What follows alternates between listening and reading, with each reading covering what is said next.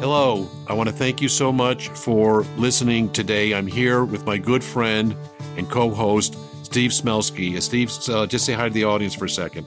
Sure. Hello, Marshall, and hello, everyone. Welcome to today's episode of Hope Through Grief.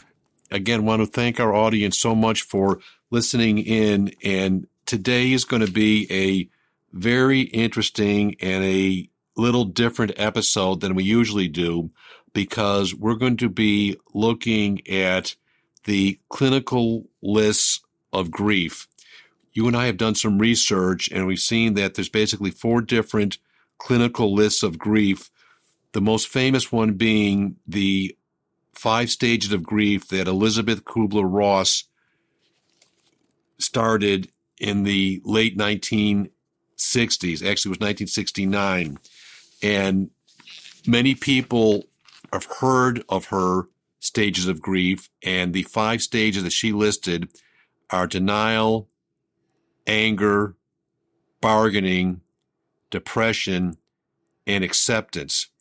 And Steve, I mentioned in prior episodes that you have been incredibly helpful, not just to me and to Debbie, but to literally hundreds of people through your work with GriefShare which we were fortunate enough to join a few weeks after Matt died. So, what I want to do today is to ask you some questions, not only based on your personal experience with the loss of your son Jordan, but also based on your experience as the leader of the GriefShare program that you helped me and Debbie through our journey right after we lost Matt.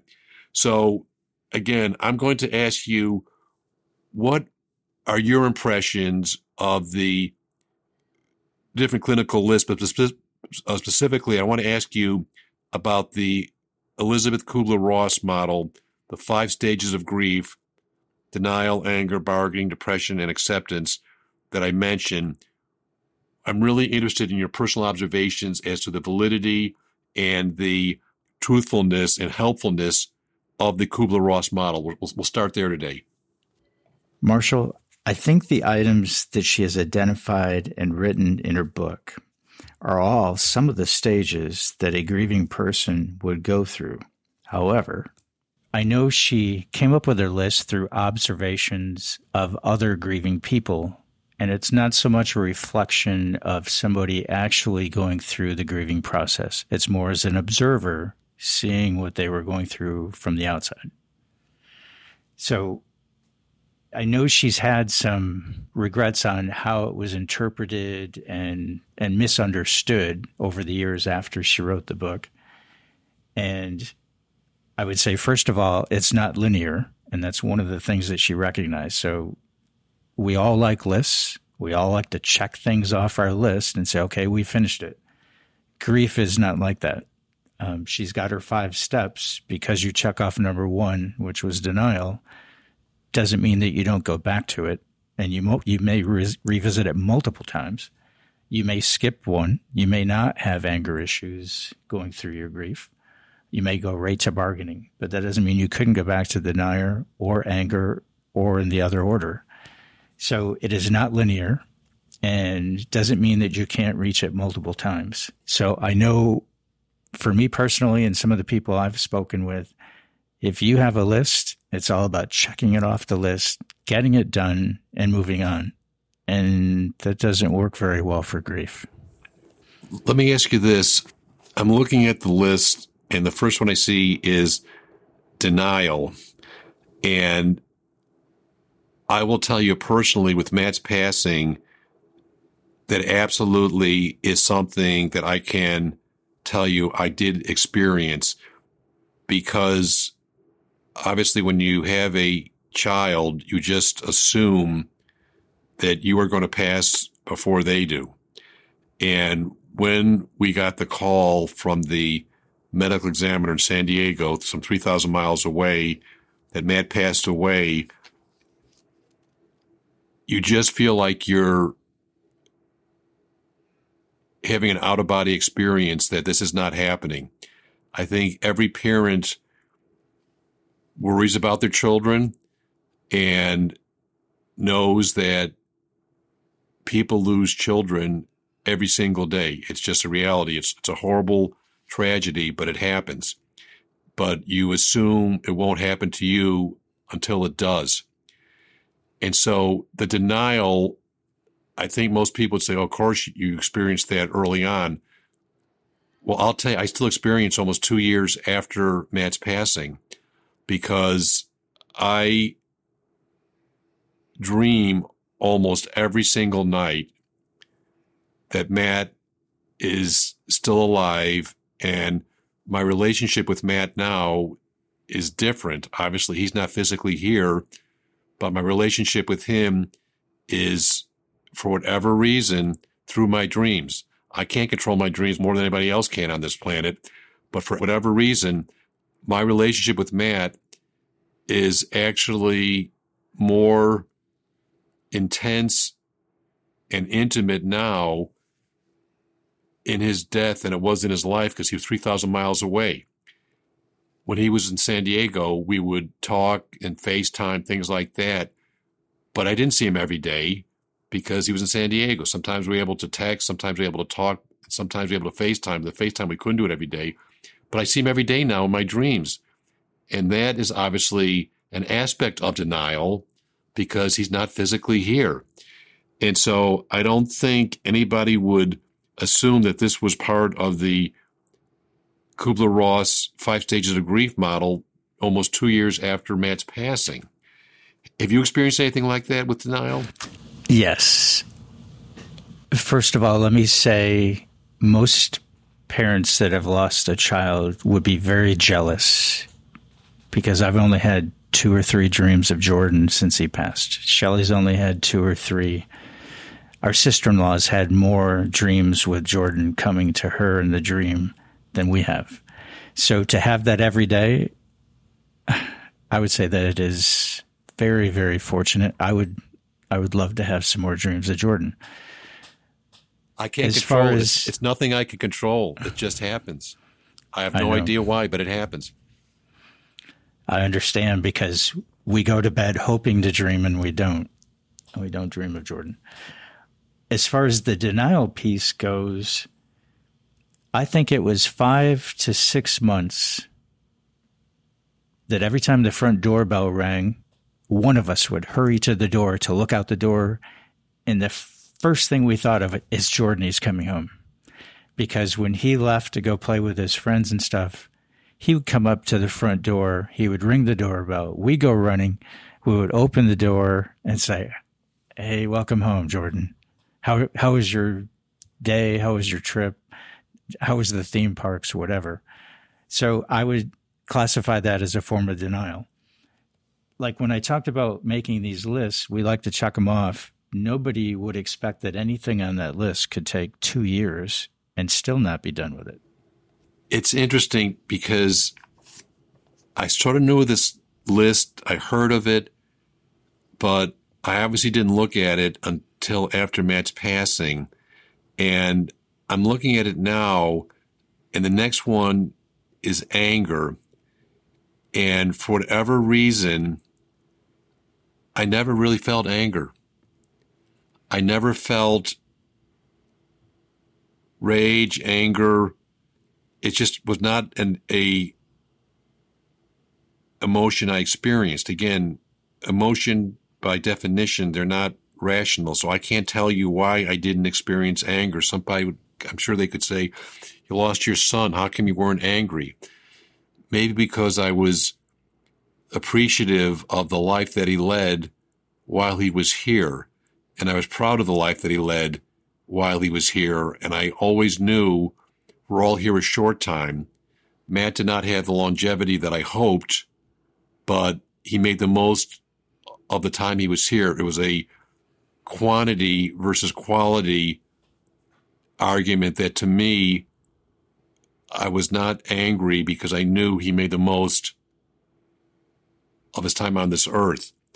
So that's not a, a, an emotion I really, or stage I can really relate to. Did you have issues with anger after Jordan's passing? Yes, I did. I had a lot of issues. Until it was explained to me that the emotions come on you like a set of waves on an ocean and they'll knock you over. Sometimes they'll roll you over. You end up in the surf or in the sand. And then you get up and you wait for the next one. When you go into anger the first time, nobody lets you know when it's going to end or how long it's going to last. So until it subsides and goes away, I wasn't sure it was ever going to go away. I think the first bout of anger I had lasted three or four weeks. Uh, I went through several counseling sessions and several the grief program meetings before it finally ebbed. And it felt good to get through it because I was very, I was angry at everything and it's hard to live with somebody that's grieving and not have anger and they wonder if you're angry at them. But I realized I was angry at what happened to Jordan at that resort. It was a five star resort. We found out the owner knew about the amoeba. In fact, he knew it was called Naegleria fowleri. He knew that half a one part per million or billion would actually kill the amoeba and never did anything. And he had to put up a sign after Jordan died, but we knew that wasn't going to save anybody. It wouldn't keep you out of the water. But the anger came back four times after that. Didn't last as long. Sometimes it'd be two weeks, then it was like a week. Sometimes it was three or four days, then it was a week. And then it ended up a f- few more days later. So I have had an issue with anger. And I would say over 90% of the people that Shelley and I have spoken with all had anger at some point. Maybe it didn't come back that many times, I think it's fairly rare that somebody doesn't experience anger after the death of a loved one. Who were most of these people angry at? Were they angry at themselves, at society, at God, at the world? Who were they angry at? Yes, all of those. All, all the above? They had different reasons, different thoughts on it. I think it was more of a coping mechanism because we don't like to think, because I would say the guilt part comes from feeling you were responsible. It's easier to be angry at somebody else than to even consider that you might have been responsible on the guilt side of it. So I, I would say I, I heard all of those as reasons and many, many more. It's interesting you mentioned guilt because my mother always thought and told me that guilt was the most useless emotion because it doesn't change anything. It all does is hurt you. And I think that always sort of stuck in my head. And I never really had issues of guilt because, as you mentioned, the underpinning of guilt is that you could have done something to control the situation when obviously that's not the case. If I could have done something to make sure Matt would not have passed away, I absolutely positively would have done it. The reason I didn't do it is because I could never do it. I never had that control. And we do not have control over who's going to live or who's going to die. I've, I've mentioned this before in the Jewish religion during the high holiday service called Rosh Hashanah. Rosh Hashanah means the beginning of the new year. There's a passage that always did make sense to me. And it states at the beginning of the new year, it's already written who's going to live and who's going to die. And even as a little kid, I sort of believe that, but I know that people here on earth didn't know who was going to live or who was going to die we just sort of have to accept that it's already written down somewhere. We just don't know where it's written and we can't read what it says or when it says. So the guilt part was never an issue with me because I just felt that I learned a long time ago there is no control over who's going to live, who's going to die. Have you had similar experience either with yourself with Jordan's passing or through people at Grief Share? Uh, yes, Shelley and I both experienced some guilt. And I think that and anger go closely intertwined. So when you're angry at somebody else, you don't have to feel guilty of what's really worrying you or bothering you. It was the second time we went to Costa Rica. We had plans fall out for a different location. And we were like, man, if we had just followed through on that, we never would have gone back and we'd still have Jordan. Mm, not true. Shelley felt guilty that she bought the plane tickets to go back. And she threw that around for a couple months until we processed it and realized we had no control. For me, I was guilty because Jordan wanted to go tubing on the river instead of going to that pool that he and I played all that time down the water slide. And I was like, wow, he wanted to do something else. And I talked him out of it. And after about two months of feeling guilty about it, I realized that the tube ride was maybe an hour. We still would have ended up in that pool with the water slide, just maybe not six hours worth. And then you realize we got no control over it. Many of the other people that we've we've had the privilege of walking through the journey of their grief and came alongside them.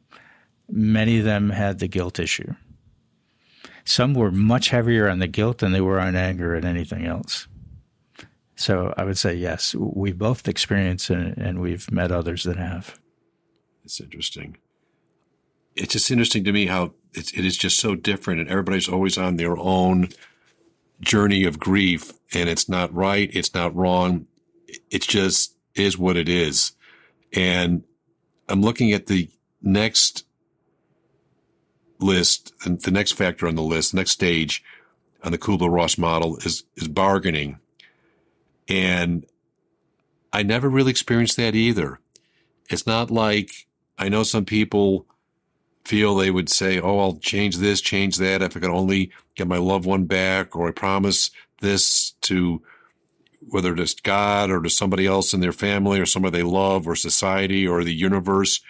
But again, I, I personally never dealt with that emotion because again, to me, it was on a supposition that if you're bargaining, you had control, that if I, if I could do X, Y, Z, I'll get the result that I want. And I know that life and death doesn't work like that. If you do X, Y, Z, it doesn't mean you're not going to lose a loved one. You could do everything under the sun correctly based on every medical recommendation, legal recommendation, psychological recommendation from the world's leading experts, and you could still lose a loved one. So again, the bargaining was sort of a control issue that I knew I, I didn't have, so I never dealt with it. Did you experience any issues like that? I don't think I ever did going through the process after Jordan's passing. I do want to be clear. I think Shelley and I are still going through the grief process. We we haven't gotten to the end of our journey. We still have difficult days this week we ended up going through his closet and we gave some of his clothes away and we were both emotional. We both cried. So while we're down the road, we are not over the journey. I don't remember going through a bargaining phase. I don't think Shelley did. I've I've met a few and they may have changed some things going forward, but you can't change the past. So I'm not sure how the bargaining works out as an advantage. I think it a lot of the bargaining gets back to the denial phase. I, I, those two are kind of tied, I think. But yes, it's interesting that you mentioned about not being done with the grief process, and I will tell you that I am convinced that the grief process for me and Debbie uh, will continue for the rest of our lives. I believe we'll never be done with it. I think this is something that is going to be in our house for as long as we're taking breaths on this planet. I've just accepted that, which is ironically the last stage. But before I get to acceptance, the fourth stage I wanted that I do want to tell you that I, I did experience is depression because I have generally not had issues with depression during my lifetime until Matt passed away. And losing Matt totally gave me a new understanding and insight into depression. You know, people think that, oh, somebody's depressed and if they just suck it up, they can move and do whatever they need to do to get through the depression. It's just not true. You look at some of the great figures in the history of the world, like Winston Churchill. I know Winston Churchill called his depression the black dog, and he fought it every day of his life. So he was literally fighting depression as he was fighting the Nazis to try to help save the world for freedom. And he didn't ask for it, couldn't control it, and did the best he could with it. You know, he he drank a lot, and he did a lot of things that I think were out of depression. So, to me, I know that Matt was hilarious. He just was such a funny guy. He broke me up throughout his whole life. And because he was so darn funny, I always thought that his humor would be the ultimate defense mechanism and would guard him from any adverse effects of any depression that he had because I knew that he did deal with depression.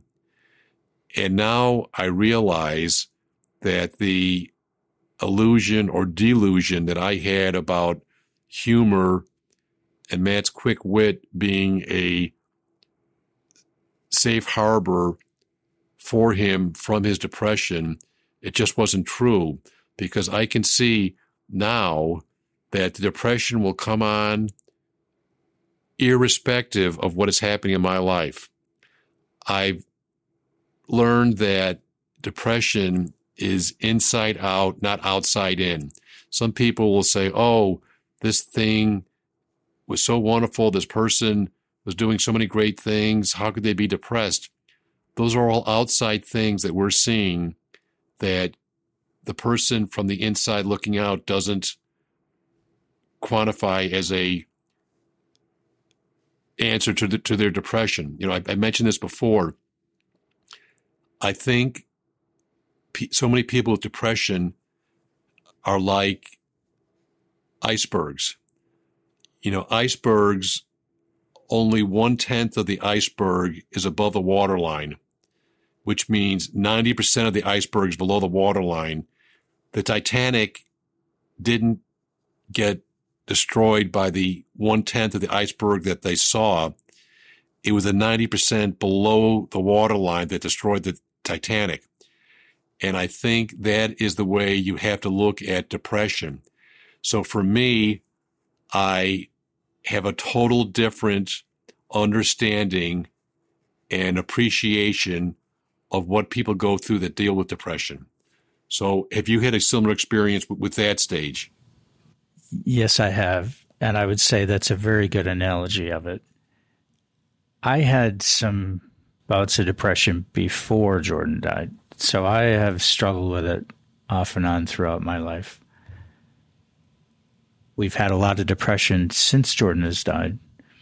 A lot of it comes up uh, before one of the big holidays that we were close and shared with him or one of the anniversary dates. So it can hit you out of the blue. It could come from a trigger. I mean, it's even on a good day, you can you can fall prey to it.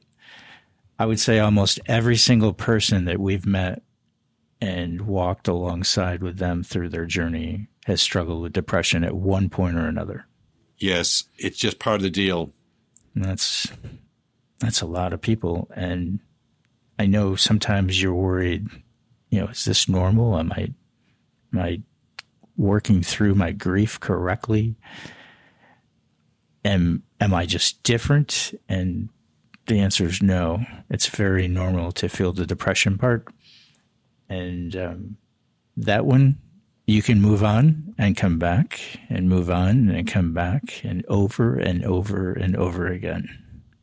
Yes, I'm amazed how it will hit me at the most surprising times. Driving in a car, hearing a song, seeing something on TV, seeing a movie clip, and it just comes on like a wave from the ocean just knocking on your feet off your off your feet. It, it really does. And I never really understood it or appreciated it until after Matt's passing. The last stage that was in the Kubler Ross model was acceptance. And to me, I did some research that I think sort of applies to this because I saw that Kubler Ross had some regrets of the misunderstanding of the stages, things like that.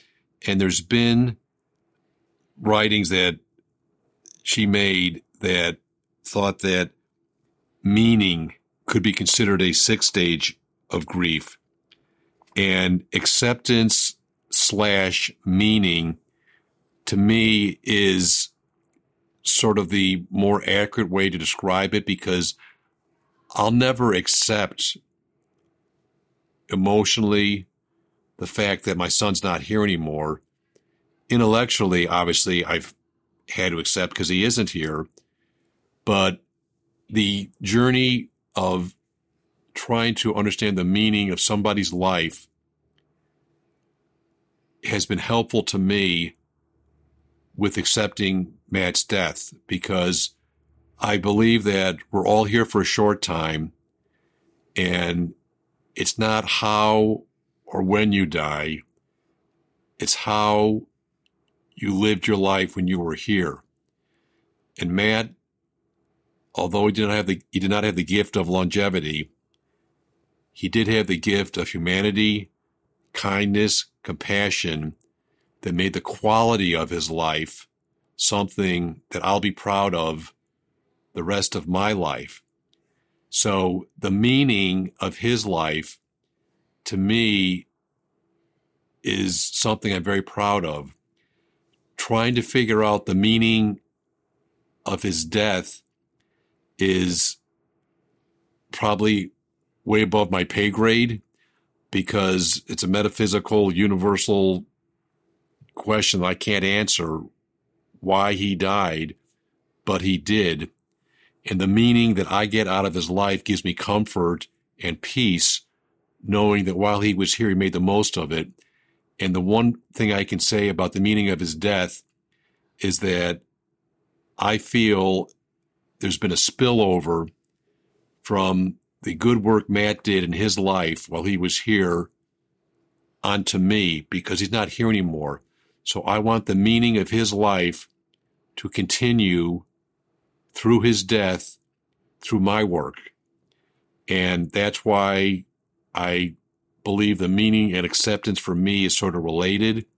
And that's one of the reasons I'm doing this podcast with you to try to make the meaning of his life continue through his death. So my question to you is, what's your experience with acceptance and or meaning? Those are great questions. As far as the acceptance part, we all reach that point on our own because everybody's got their own journey. I actually think I realized that a while ago. I've still struggled with the depression after that. I think she was right to question whether a sixth stage should be the meaning part. I've tried to stay away from the meaning of Jordan's death and and why he had such a short life here. And I've tried to look more at the meaning of my life and what I'm going to do after his death. So it, I would go around in circles and it would really tear me up to consider the meaning of why he had to die at 11 and a half. It was much easier for me because I rationalized it that he wasn't coming back. No matter what, how many times I ran to that front door, it wasn't going to be Jordan ringing the doorbell. So I think I, I started to realize that he was gone. He wasn't coming back. And as far as meaning, it was easier to keep me out of the depression by focusing on something that I could change with what I was going to focus on going forward. We've spent a lot of time working on his foundation and tackling things that nobody ever had and we never thought we could change. And I think the meaning part was easier for me to look at the meaning of the rest of my life than it was to look at how short the meaning of his life was. I will say that the majority of the people that we've come alongside and shared with and spoken with, they all have a hard time with acceptance. Obviously, we don't like it. We'd rather they were here or us. Um, as far as meaning, there's a lot of people that are still looking for that. They don't they don't know what that means. They don't know where it's going to take them. I think that may be the hardest one to figure out. It's interesting because I'm I'm looking at this list and it sort of takes me back to my father. You know, my father I mentioned before my I had two brothers die. One was older than me, one was younger than me. I don't remember either one because they died before uh, when I was very young. And so my father had grief, obviously, but my father just was the happiest guy I've ever known in my life. And he occasionally would get depressed, but not really very long. And he always told me that there's two different things in life. There's those things in life that you can control. And because you can control those things, he would say, I'm not going to worry about it. And then there's other things that you cannot control. And he would tell me, because you cannot control those things, he would say, I'm not going to worry about it, which sounds sort of funny because he basically saying, I'm not going to worry about anything, which wasn't exactly true. He did worry about things. And my mother was a Jewish mother nurse who took whatever my father wouldn't worry about. She would multiply that by 10,000 times and she would do all the worrying for both of them. So there was enough worry in our household, believe me. But it sort of made sense to me what my father was saying with this Kubler Ross stages of grief because I couldn't control Matt's life or his death. But I can control how I react to it by making the meaning of his life after his death go through me because I want to do the good things that he can't do here anymore. And it sort of made me look at the Kubler Ross model just differently from the standpoint of what my father said about things you can and can't control. And, you know, death is the ultimate mystery because you've had philosophers and geniuses much brighter than I will ever be pontificating on it. And, and realistically, they know no more or less than we do. They haven't been there when they were writing those things. They may know about it now because they're no longer here, but maybe they were right. Maybe they were wrong. We'll all find out eventually. So, in some crazy way, it does sort of give me peace and contentment based on what my father said because the life and death cycle, I can't control it, never could. So you're probably better off listening to my father and not worrying about it. I think your dad had a wonderful way of looking at it and dealing with it. I, I know I would be much better off if I had approached it that way. I do want to add that when we talk about these stages, there are so many different pieces in each one, different emotions, different feelings, diff- different things that we deal with. So we're not going to break it down into just these. We'll go deeper into all of the different pieces we haven't talked about. But your dad's got a great way of looking at it. He just was a very funny guy, and it, it's it's funny because him and Matt were very close. Matt was very close with my parents, and I saw a lot of similarities with my father and Matt, and I saw a lot of similarities with my mother and Matt. He just was very close with them. They they moved here when my when my parents retired. and Matt was about three or four years old, so he spent an enormous part of his life with his grandparents. And I always was hopeful that my father's zest for life and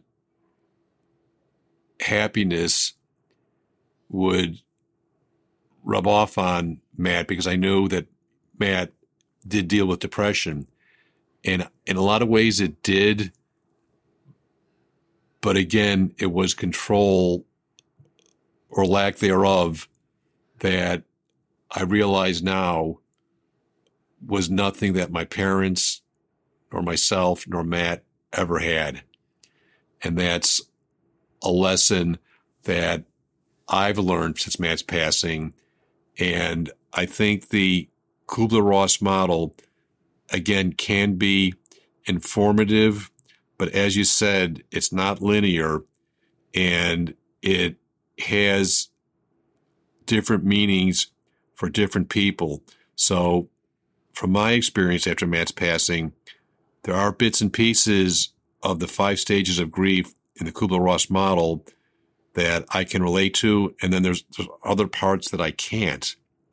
And I know we were going to talk about the other clinical lists, but we got so deep into the Kubler Ross model that I think we're going to have to wait till our next episode to discuss those other clinical list because Steve, you've got such a unique insight that I appreciate you sharing with us because not only can you and I talk about our individual experiences, but you've had the unique opportunity through Grief Share to talk to so many people who've been on their own journey of grief.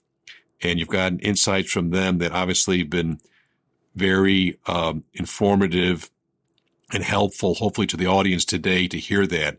So for that, I'd like you to, I'd like to thank you so much for giving us our insight. But unfortunately, I think we have to close this episode and address these other clinical lists down the road because they are different and I think they do have different dynamics to it.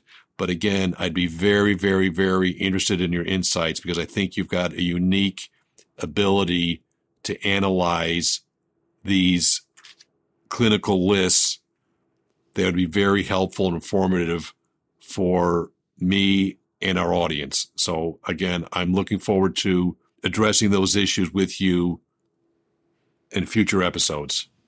Well, thank you for allowing me them to come out and share with everybody. I hope everybody finds it helpful. There's nothing easy about grief.